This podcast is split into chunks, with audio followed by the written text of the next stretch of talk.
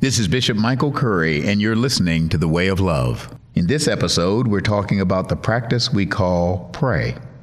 Dwell intentionally with God each day. May the way open before you. Welcome back to The Way of Love, a podcast from the Episcopal Church about following Jesus and changing the world. In season two, we're talking about the way of love beyond the church walls. I'm Kyle Oliver, and I'm here with Sandy Milien. Thanks, Kyle. This is our episode about some less traditional practices of prayer. Our guest in the second half of the show will be Roger Hutchison, author of The Painting Table, as well as a new children's book about the way of love. But first, we'll hear about prayer from another perspective. Let's let Bishop Curry's guest introduce herself, and then he'll kick off their conversation. I'm Andrea McKellar. I'm the ministry developer for the Episcopal Church in South Carolina and a member of Executive Council. I've known Andrea off and on over the years for, for quite a while, and I've actually seen you at work and, and Yeah. in a variety of contexts and capacities. And you do look like a centered person normally. I mean, actually, I mean, some people just I have my that- moments, yeah. That's right. Yeah, sure. Well, imagine that I'm not presiding bishop. I'm just Mike Curry off the street. Mm-hmm. And I mean, I know if I go in church, I'm supposed to have an experience of God or at least know I'm in the house of God or something like that.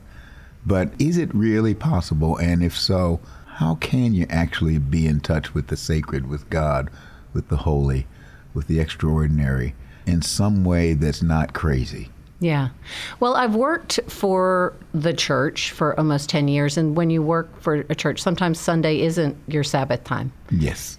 I would agree with that. Yeah, right. So I had to really work to figure that out. And I had small children when I went into that. And so I had to figure out a time that I could have my own centering prayer. And what I found was that I could get up early. And while my kids were still asleep and my husband was home with them, I could go for walks. And so that's really become my time. I do it when I travel. Uh, so if if I'm somewhere like Kanuga, I get to get up and do hikes in the morning. And Now, uh, Kanuga's up. yeah, Kanuga? Kanuga is a conference center in North Carolina. Oh, okay, Um, okay. And so it's in the mountains. So I love go, getting to go to the top of the mountain and do morning prayer there. Or um, if I'm in a city, I love walking around and seeing the city wake up. Those things you wouldn't see at the same time at noon. Chicago's a great one. I love watching Chicago wake up. You can walk to the lake and all the things that are going on there. But at home, I just walk in the neighborhood. Uh, I listen to different podcasts a lot. Pray as you go is an app I love doing in the morning. Pray as you go. Pray as you go. Yeah. So they'll they'll do a little some a reading for the day, a little reflection, some music. Yeah. So that's one way I found that I can have some quiet time to prepare myself for the craziness that is the rest of my life. So you you actually do use aids, if you will, mm-hmm. um, like Pray as you go, your app Yeah. on your phone, and that kind of stuff. Do you ever talk to anybody when you when you're in your I have sometimes I will if I'm traveling for a conference or something and someone really wants to go, I'll take them with me. But that's really my quiet mm. time. I'm This an, is your quiet time. I'm an introvert, and when you're a mom, you have someone next to you all the time. So it's pretty much the only time I'm by myself each day, and so I really enjoy having that. Can I ask you, what do you do? How do you? I mean, I'm curious. How do you? What do you do? Yeah. Sometimes it's just as simple as walking. I just go through the list of people I pray for in my head as I walk, to mm. specifically thinking as I take those steps. I also I have another app called Ceaseless Prayer, and so it sends three names to me each morning. So those are people I add. So today, actually, one of the presiding bishop staff was one of the people that popped up for me to pray for today. And so it's great because it adds three people that might not necessarily be people you think of, but sometimes it's Delta, which I've decided they probably Delta? Need. Yeah, well, in because- airline? Yeah, because Over they're in my? the airline because it's in my phone list. So I've decided that Delta needs prayer too. So I pray for whatever comes up. So the Ceaseless Prayer app will actually take your contact list and just kind of Mm-hmm. It just picks creates three. a prayer list. Mm-hmm. Now, do you ever do nothing? Sometimes What's my that like? brain's always going. So, so is that really prayer time? for me, it is. It really is. Yeah.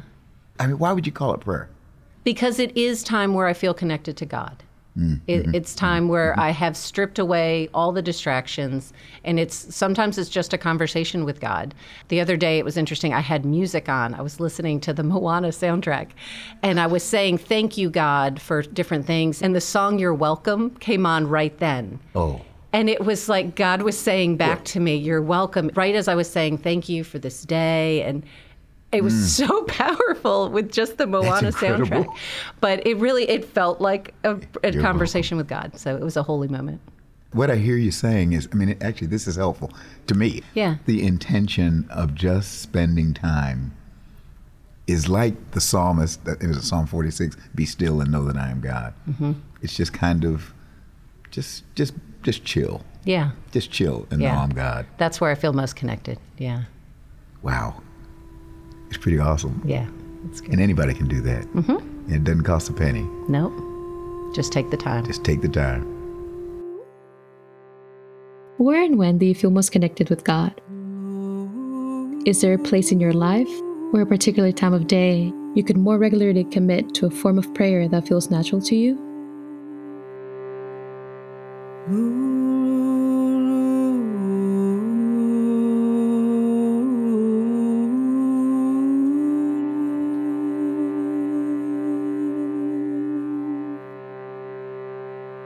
Well,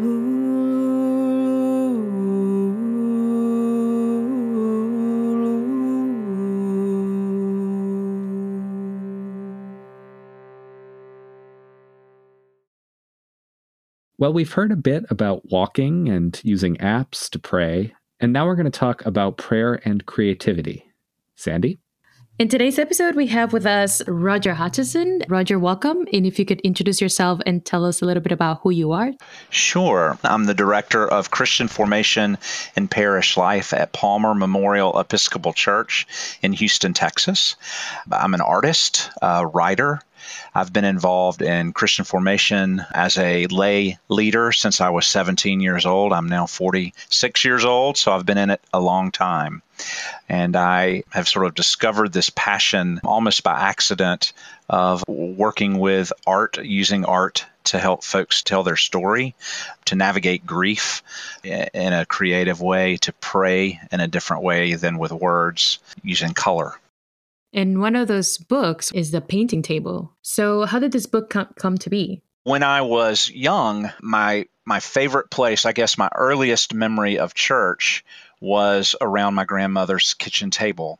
It's where we held hands, it's where we prayed together, it's where we broke bread and shared a delicious meal.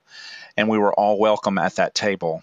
And when she passed away, the only thing that I really wanted was her kitchen table. And so it came to live in my house and we put it in a guest bedroom. And that is where I found myself painting or writing or paying the occasional bill.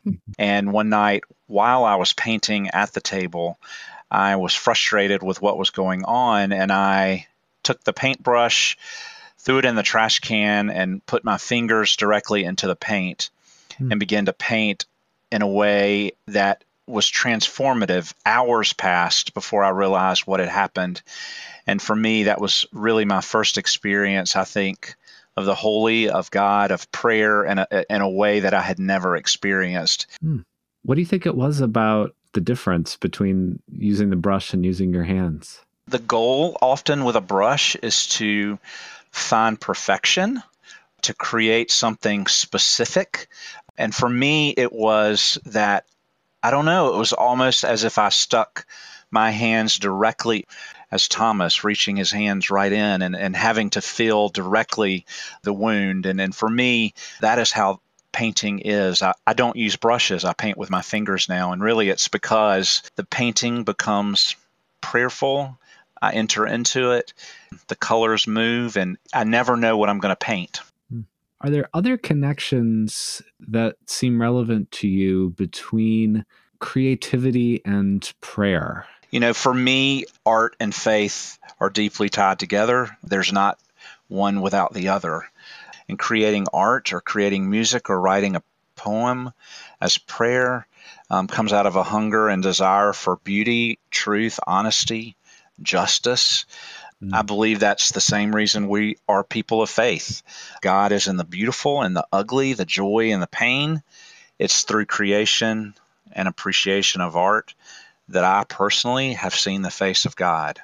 I, I love the whole idea of breaking open the, the idea of prayer and seeing it in a, a different light because so much is us talking and much less listening. And so when I'm doing the art piece, I can't put my fingers on my iPhone because it's covered in paint. Hmm. I, I can't be distracted. And, I, and for me, I enter into that and, and it becomes a very holy place.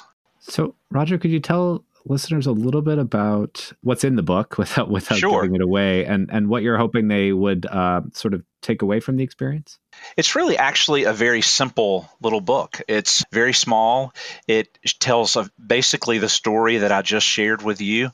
And then in the back of the book, it has a journal where the reader is invited to do their own storytelling, to do their own um, journaling. And the pages are large and blank, and, and you can draw or paint or you know whatever you want to do on those pages.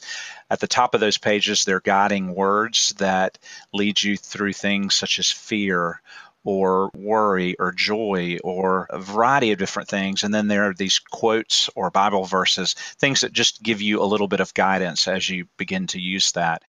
For some reason i have been recognized for grief work. I'm not a grief expert, but this book came out at a very powerful time in our world, right around the time that the shootings took place in Newtown, Connecticut at Sandy Hook Elementary. So the painting table has a connection to Sandy Hook. And that is, I believe, why grief at that point became sort of what I now do. Could you say more about that connection, Roger? Received a phone call and asked if I would come to Newtown, Connecticut, to Trinity Episcopal Church in Newtown and paint with the children of that congregation. And in the midst of that congregation, they lost one of their children in that hmm. shooting. Hmm. It was a congregation that was hurting, and, and it was a congregation that was trying to figure out, you know, of course, the adults didn't know what to say. And so they just needed a space to pray and create and share and tell their stories. And I remember I was very teary. I, I couldn't imagine that I had anything to offer um, to this group. I had never experienced, of course, anything like that. And to sort of enter that space for me was one of the most powerful things I've ever been a part of and truly changed me at a cellular level. You know, they were expecting 12, it was on a Friday evening. We ended up with about 60 people present. Wow. And in that room, there were children, parents, as well as their Sunday school teachers. And some of these children were in the hallway in the space where the shooting took place.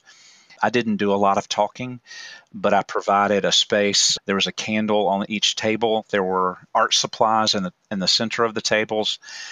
And I opened it by just saying I was glad and honored to be in this space with them and that I wanted to invite them to begin to create and to paint. And it was just a really powerful moment. The rhythm in that space was incredible.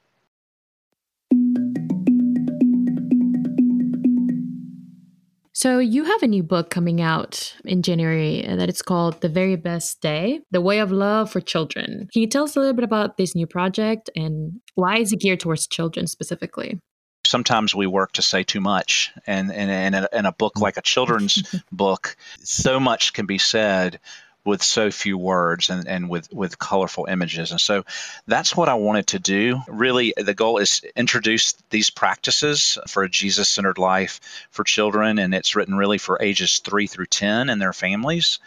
And through accessible language and age appropriate themes, it really addresses children and the importance of rhythm and practice in their lives as Christians. The earlier we can do this and teach this and model this and live this with our children, the healthier and stronger and happier and sort of holy in the sense of WH and holy, just H, um, their lives will be. You know, meditation and, and breathing. I speak of that in the book. There are all kinds of things that I think that we miss out with our children. Mm-hmm. What do you have to say about prayer in the new book? I'm happy to share a little piece, great. a little, a little reading, if I may. This is this is just a little segment of the piece about prayer. When thankful or afraid, I say a prayer. I know in my heart that Jesus is there. With hands raised high or down on my knees, I cry out, and he calms the rough seas. Sometimes I hurt and want to hide. I'm not alone, he's by my side. Jesus always loves me and shows me the way. This has been an emotional day. At a table, his friends were gathered there. With gentleness and love, he taught them this prayer. And then I share the Lord's Prayer. That was beautiful. Thank you for that. Thank you. Yeah. Thanks for joining us today. This episode was produced by Kyle Oliver and me, Sandy Milien, and was edited by Kyle. Our theme and reflection music is by Ana Hernandez. Jerusalem Greer writes our reflection guides. Chris Sikkema writes our show notes. Our website is by Kaleb Heitzman, and you can check it out at wayoflove.episcopalchurch.org. You can learn more about Roger and find links to his work at rogerhutchison.org. You can subscribe to this show wherever you get your podcasts, and we'd especially love it if you rate and review it or share it with a friend. If you'd like to contribute music, a prayer, or feedback, write us at wayoflove at episcopalchurch.org. This is Wendy Claire Barrie from Brooklyn, New York. Holy One, quiet our minds and open our hearts, that we might learn to pray with and without words, in action and in art, with our bodies and with our imaginations, knowing that our intentions, lifted in love, will rise to meet your great love. Amen. The way of Jesus is the way of love, and the way of love can change the world. You're invited to join thousands of Episcopalians, neighbors, and friends this summer at the Love Always Revival at the KFC Yum Center in Louisville, Kentucky.